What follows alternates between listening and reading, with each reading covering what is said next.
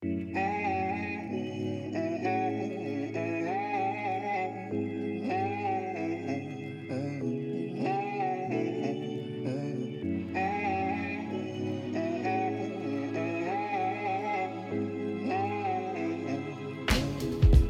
to the Dean's Table, a podcast featuring the scholarship, lives, and imaginations of social scientists at Columbia University in the city of New York.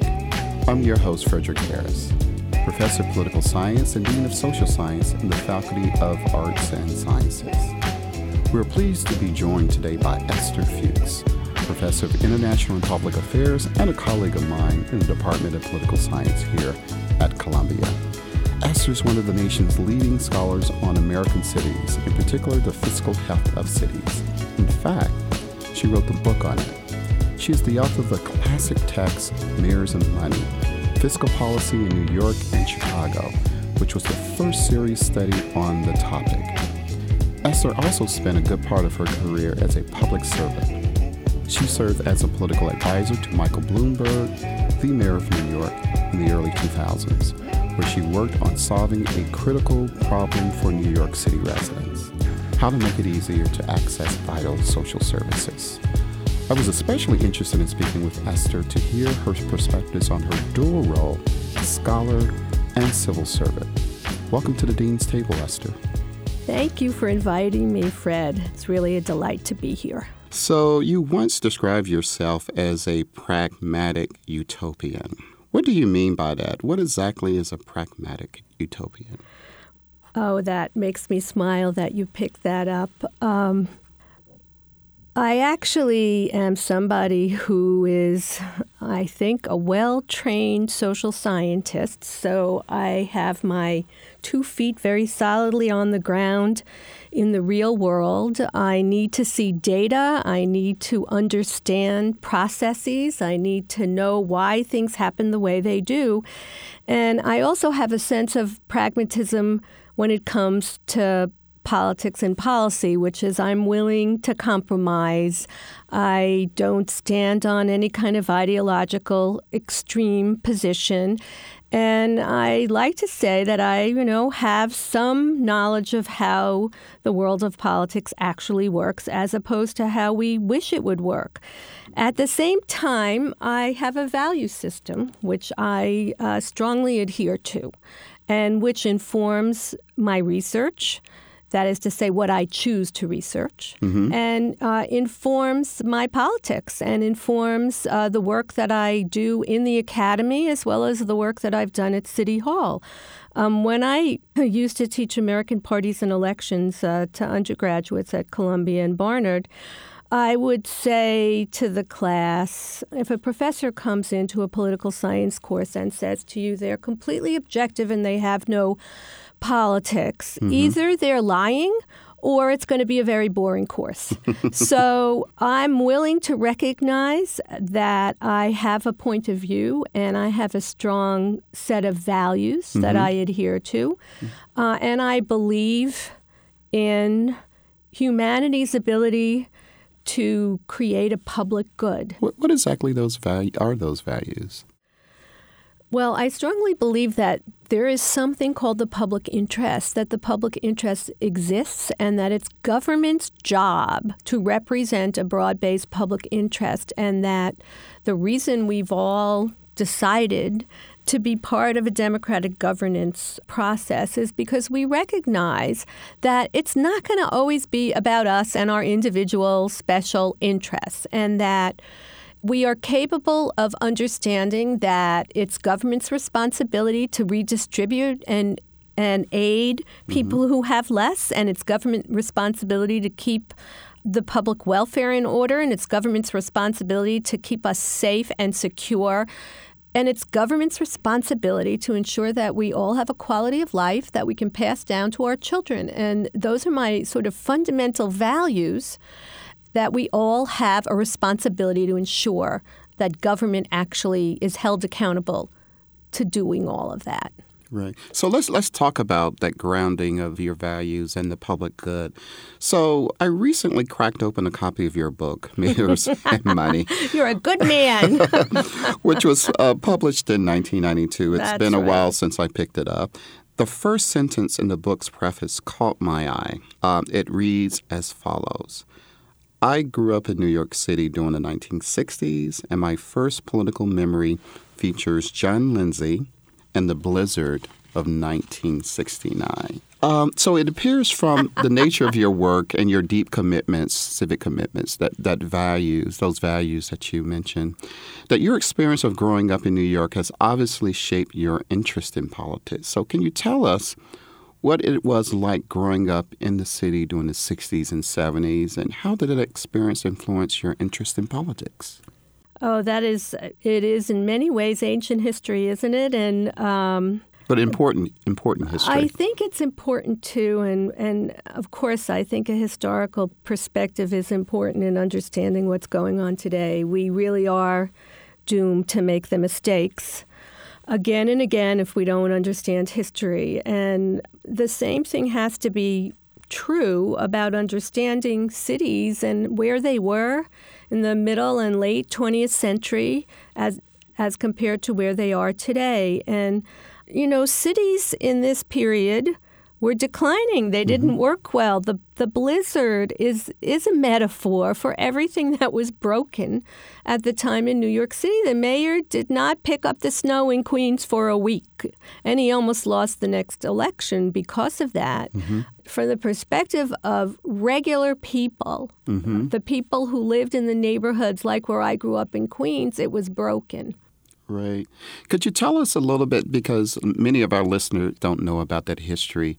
Do you remember this fellow by the name of President Ford and what he had to say about the the city of New York when the, it was in its its fiscal crisis? Well, you know, that was the big transformation for me, 1975 and the New York City fiscal crisis. And the famous response of the President of the United States, Gerald Ford, the headlines of the Daily News, Ford to New York drop dead, as you pointed out, was you know, just a slap into in the face to all of us, you know, who cared about cities. New York was at the brink of bankruptcy and needed an infusion of cash to pay back its debt, needed to re- reorganize the debt, and went to the federal government for some assistance at this point. And basically, the president said, "Nah, I don't think so. We're not helping you." And we knew that it was politically driven, and the President of the United States could literally decide to abandon the most important economic engine in the country at the time, because it still was, which was the city of New York. You know, that was somewhat of a revelation for me, a realization while I was in graduate school that I needed to start paying attention to this fiscal crisis. Well, speaking of, of cities and other cities, you you mentioned graduate school, and you went to graduate school at University of Chicago, and I have to say, uh, it's probably obvious the reason why you uh, concentrated on urban politics. So, what did you really study in graduate school? How was that experience? The truth is, is that I was interested in, primarily in cities and urban politics, and there was no better place mm-hmm. for me to be than the University of Chicago. Why do you say that? Because I got to study with Ira Katznelson and Paul Peterson, who was mm-hmm. at Harvard, and uh, Ben Page, who was also on my dissertation committee, and Terry Clark in the sociology department. And what was amazing about Chicago at that time, apart from having many, many years of course requirements, mm-hmm. I was able to take courses not just in political science, but in any department that was offering courses that I was interested in. And so I took courses with uh, Janoff in sociology and, and in the geography department and uh, urban geographers. And I was also able, because I had a fellowship at the National Opinion Research Center, to I worked with Norman Nie Oh, on wow. political participation. The and- SPSS guy. Yes, when he created SPSS and the Changing American Voter, and my fellowship required that I work for him at that time and that I take a methods course every quarter. Yeah, just to remind our listeners, SPSS was, is a statistical package that's been widely used in the social sciences. Right, and it was the first one. We had to analyze the data on punch cards. Oh. Okay. you used to run them through that machine and I wait for the result that machine. hours later, perhaps. Part of my part of my fellowship was I had to go down to the basement of NORC and punch data into punch cards with the punch card ladies because they were all ladies. Um, but the what hidden figures. the of, yes, of the that's social right. Of the social, somebody's got to do that story. Right. It's probably a lot more interesting than anybody realizes. Right. But I, I was, as a consequence, very well trained, and and working for Norman Nie uh, uh, really allowed me to learn how to do social science research in a in a most serious way. I really feel like I was there at a at an, an extraordinary moment for graduate education and there was extraordinary collaboration and I I worked for Terry Clark on a research project on fiscal crisis in American cities which has started my interest in fiscal policy. oh, I Um, see. And at the same time, though, I was an Ira Katznelson and Paul Peterson acolyte, and I You were you were with Paul Peterson. He wrote that famous book, City, Limits. Limits. He yes. wrote it while I was in graduate school, and I and I still use it as I use Ira's books. And Mm-hmm. the thing about Paul Peterson. City Limits is is is a very important book in urban politics, Mm-hmm. It as, as most people know. And basically, Peterson argued that cities were limited in what they could do in public policy mm-hmm. because, essentially, because of federalism and because, as a consequence of it, they would have to respond to those who are contributing most to the tax base because cities can't tax outside their mm-hmm. legal jurisdiction. Mm-hmm. Paul was right in some ways. Right. Cities had to pay attention to their tax base and to those who's contri- who contributed. But we also know that if they simply did that, they would never have had fiscal crises. And every city mm-hmm. was having this problem balancing their budgets in the 70s. There was something in my mind disconnected in his argument. And of mm-hmm. course, what he said to me, I hope you're not listening, Paul, but what he said to me at the time was, but it's such a parsimonious argument, city limits. I know you're right, that mm-hmm. it's more complicated, that there are interest groups who can organize and become active and make demands and get heard, even if they're poor people's groups, low resource groups, people who are not contributing the you know a lot to the tax base can still have influence in politics. He said, but you know, I'm sticking with my argument because it's simple and mm-hmm. it's clear and I think basically it's right. And of course it, it he you know, I'm still go back and forth about that and so my book in a way was an antidote. Right. So, so that's what this is where I want you to go because this is because I want you really to describe for our listeners uh, your scholarship on fiscal crises. Right. And it's, we've talked about Paul's city limits. So Yeah. what about mayors of money? The argument was simple and complicated at the same time. Uh, I was really trying to figure out what caused New York City's fiscal crisis in 1975. And it wasn't just New York. This was Right. a national and global trend that cities were experiencing this inability to balance their budgets. Um, that I needed to pay attention to that and focus on understanding that because I realized very simply that getting power in a location like a city would be worthless if there was no money to spend. I mean, it became a very fundamental, basic idea, which is why do groups try and get power? What's the purpose of politics beyond getting power? Obviously, and I learned this later, is, you know, some people are just in for the power. You know, they want to exercise power. But ultimately, most of us think about power as a means to an end, eh, which is transforming public policy. And, uh, you know, this is where my utopian idealism came in. You know, how do you get to do good in the public arena if there's no money? you know, if cities are falling apart and they can't balance their budgets and business and industry and middle class people are leaving, Mm-hmm. then cities get relegated to places where poor people live. And if you transfer power to poor people at a time in which cities are in fiscal crisis or having fiscal problems, what have you really given them? So it occurred to me that mm, this politics that's uh, metamorphosizing at this period in time is not an accident, as as one of my mentors, Ira Katznelson, would have said. Not an accident that it started to become okay to empower minority communities in the in the 70s and in the early 70s and later in the 70s at the city level we started electing black mayors just at a time when cities were falling apart and had no money They call it the hollow prize thesis. the hollow prize thesis. That's exactly right. Right. Uh, black mayors, uh, the first black mayors became mayors in Newark or That's Flint, right. Michigan, or Gary or East St. Louis. That's right. And Cities in decline, even in the 70s. that's right? right. And that's so that's the beginning of the empowerment of these communities. And all the economists, my good friend, the friends, the economists, they were all writing pieces about fiscal policy, Uh-huh. saying these are global and national economic trends, and there's nothing cities can do about it because it's beyond their control, and that this is the decline of the industrial economy. Basically, the economy is moving out of central cities, and so we sort of the upshot of that was, from a policy and politics point of view, is well, you know, there's nothing you can do as a policymaker. You sort of have to watch the decline and mm-hmm. contain it the best you can. And maybe the federal government would put some money in and make it less onerous to live in cities. But cities are over. Mm-hmm. And, you know, for me, I thought, A, this can't be correct. Mm-hmm. Cities can't be over for a variety of obvious reasons now, but not so obvious then. No one in the academy that I knew, mm-hmm. particularly in the field of urban politics, predicted that cities would rebound. Right.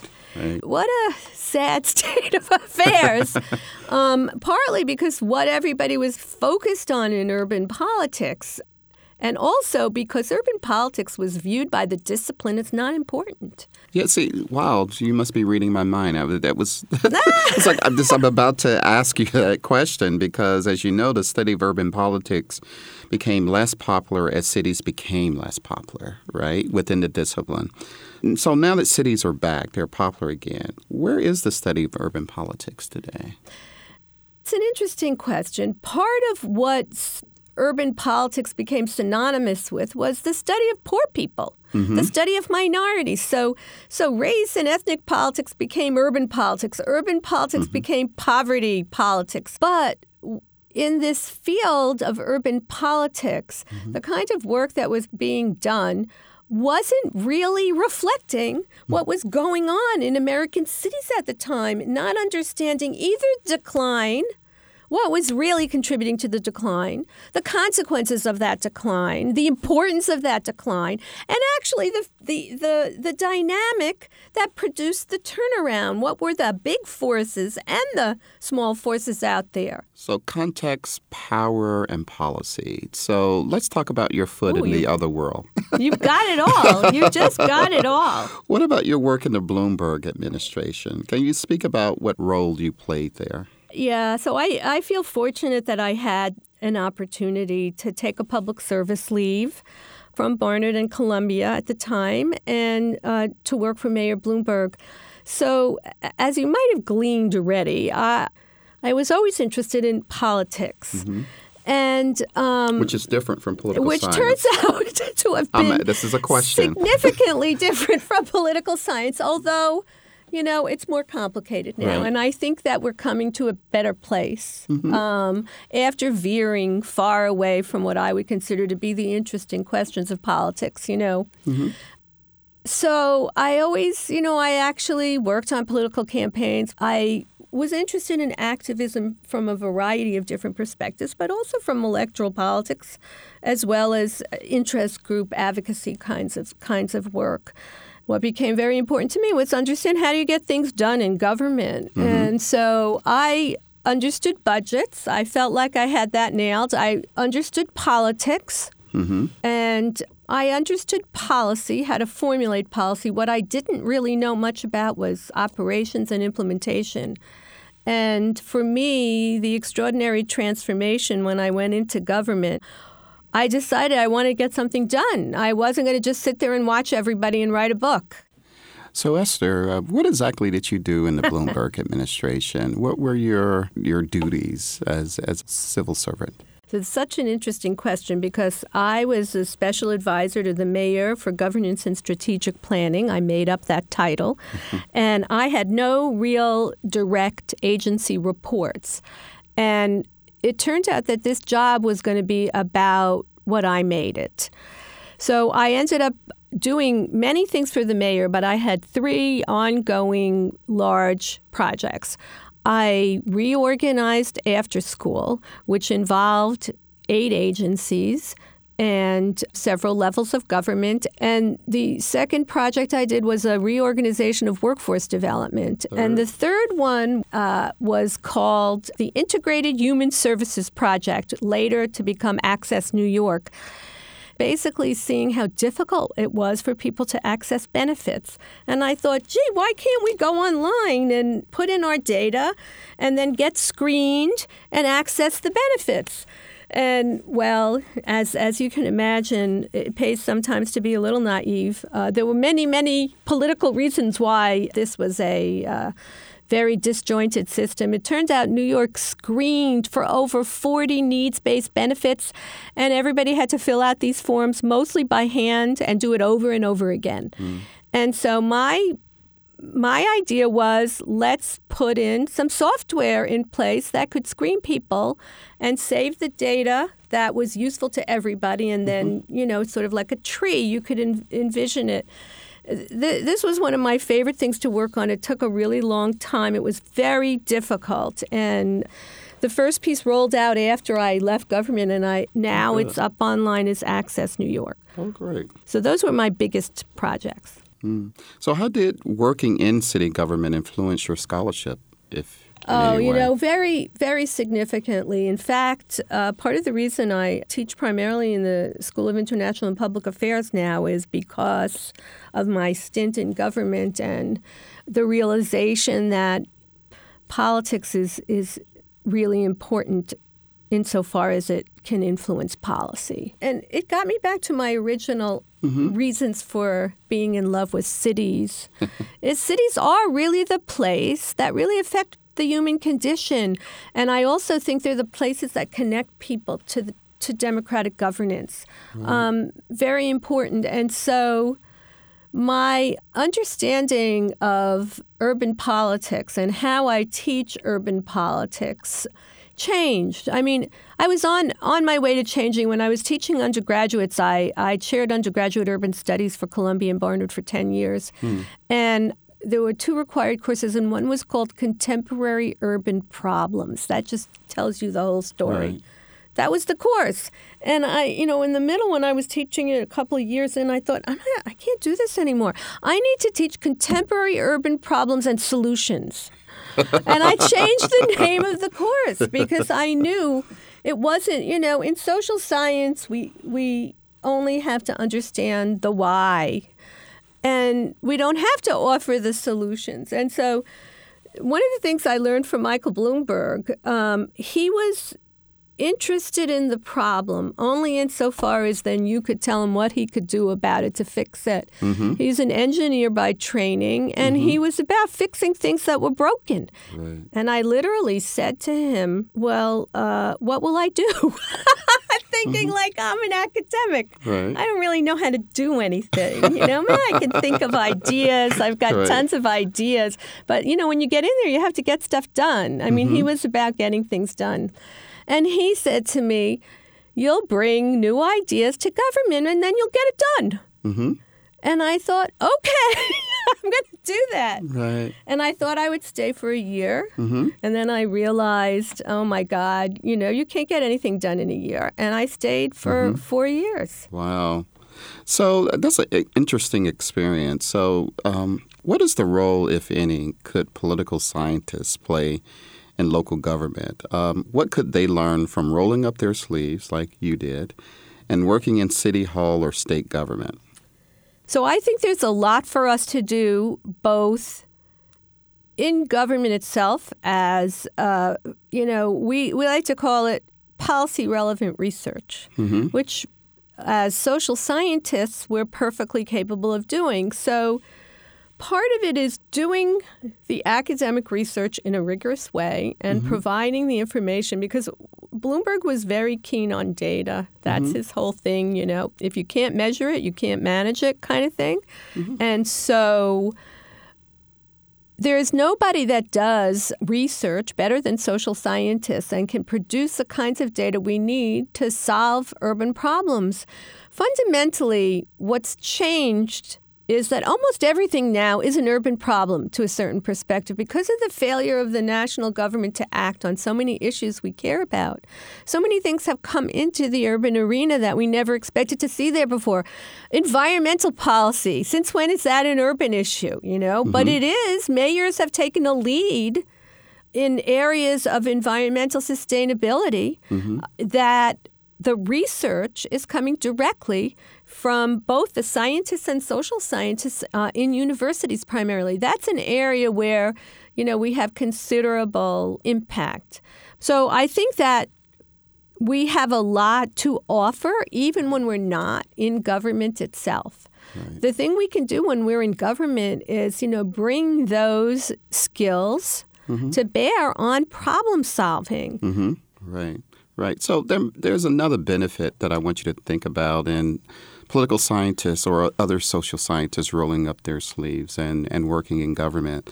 So, um, my former colleague at the University of Rochester, Richard Fenno, for decades shadowed members of Congress in their home districts. And from that research, he became one of the nation's leading experts on the study of Congress. He called this method of observation um, soaking and poking. what do you think of this method? It is different than the trend we see in our discipline right. um, toward heavy quantitative methods. Well, I love that, and I, I love I love Fenno's work, mm-hmm. and I think it stands the test of time. And he got so much right. So I, I am a person who views multi methods as the way to go. Mm-hmm. I, you know, quantitative methods are important, and we need metrics for certain kinds of things. But what I found is often the metrics obscure important questions, and then if you don't have data graduate students are told don't ask those questions. Well, those are the important questions. I always like to say to my students political scientists should be asking the questions about everything economists assume in their mm-hmm. models the real world doesn't doesn't act like these perfect models that we have a tendency to build with data because we make a set of assumptions and often the interesting questions are in these assumptions and Fenno mm-hmm. is a perfect example of you know deep and rich mm-hmm. research but at the same time moving in the direction of generalization and theory building and uh, you know I think that needs to be valued as much as people who can build quantitative models. Mm-hmm. Because frankly, the metrics by and large in political science are mediocre because it's hard stuff in social po- you know if we knew really beyond test scores how to evaluate student outcomes in schools we would certainly be using them, but it's hard. And mm-hmm. people fall back on these metrics of test scores. And then we know kids can be smart who don't do well on tests. Right. We know that. Yet, because it's got a number, we're stuck with these tests. I mean, look, I've created metrics. I created metrics on what's a, you know, what is a metric for a competitive, economically competitive city. The reason I did that is to create a baseline and then, then to unpack it and then to look at the interesting cases and figure out the why so that you can build new policies mm-hmm. uh, from that. So uh, I feel like in training students, it's fine to give them great quantitative skills, but we need to give them these skills mm-hmm. like Fenno had, mm-hmm. the the poking and soaking skills. It needs to, you know, we call it qualitative methods, but you and I both know that's like not a real thing, you know, for people who do methods. Mm-hmm. They don't really recognize that work as as rigorous in any way. And it, it can be. And when it is, it can inform the work that the quantitative methods folks are, are doing. And it will be smarter then. And also, it'll be a better reflection of the reality Right. of politics, of the political world that we are ostensibly studying and trying to understand. What's the purpose of all of what we do, if not to gain a better understanding of the real world? Yeah. So, speaking of the world of politics, um, the real world of politics, so Esther, given your experience on fiscal matters in cities, I would like your thoughts on Amazon locating one of its headquarters here in New York, in Long Island City. Now, you grew up in Queens. What do you think about the huge government incentives it took to lure Amazon to New York? Some have described this, these incentives as corporate welfare.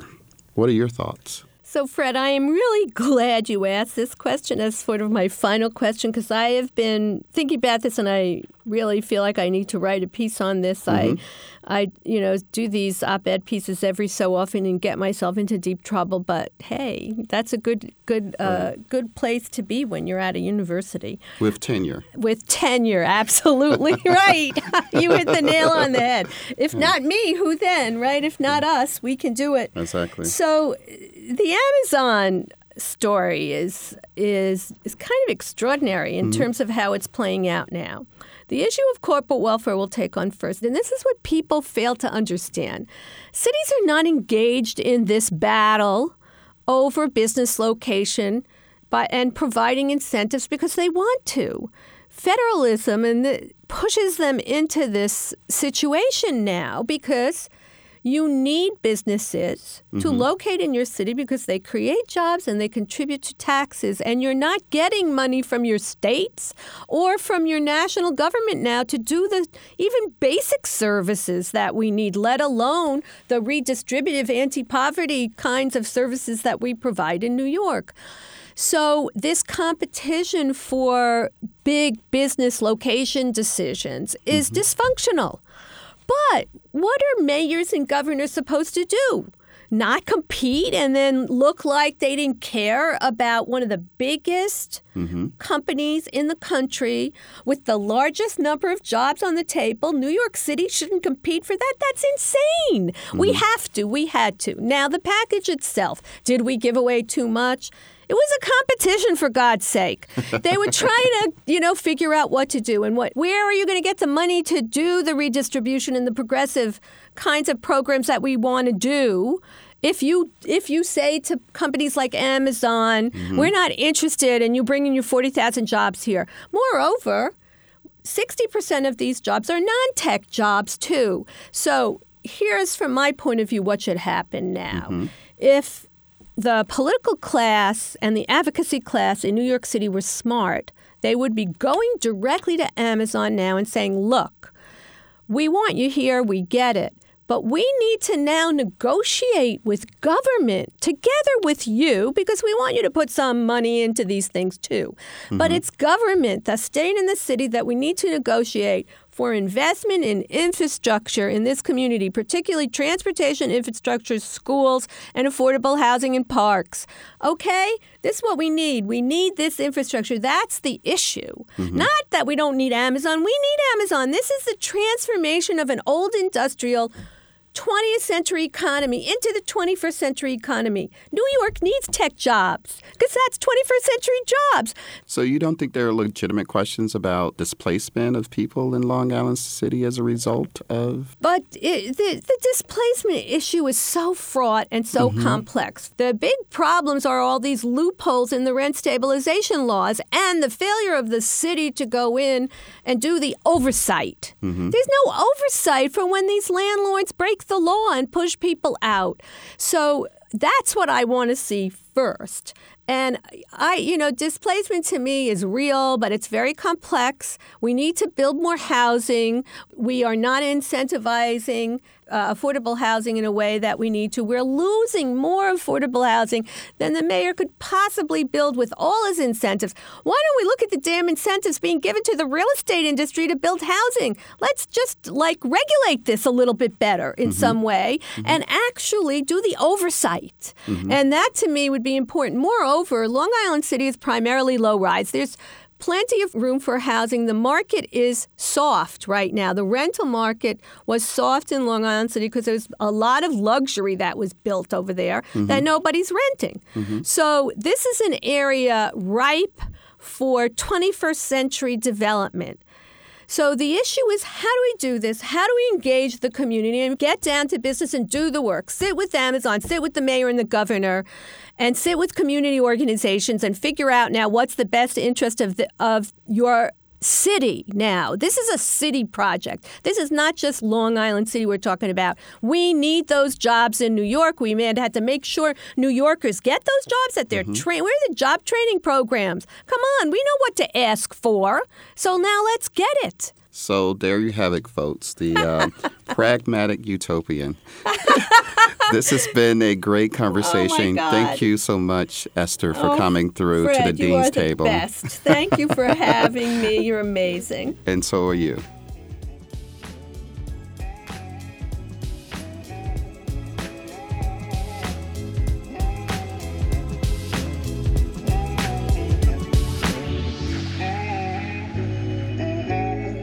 Dean's Table is produced by Destry Maria Sibley, with production assistance from Jack Riley. Our technical engineers are AJ Mangone and Ariana Sullivan. Our lead researcher is Kala Duterville. Our logo is by Jessica Lillian. Our music is by Imperial. I'm Dean Harris.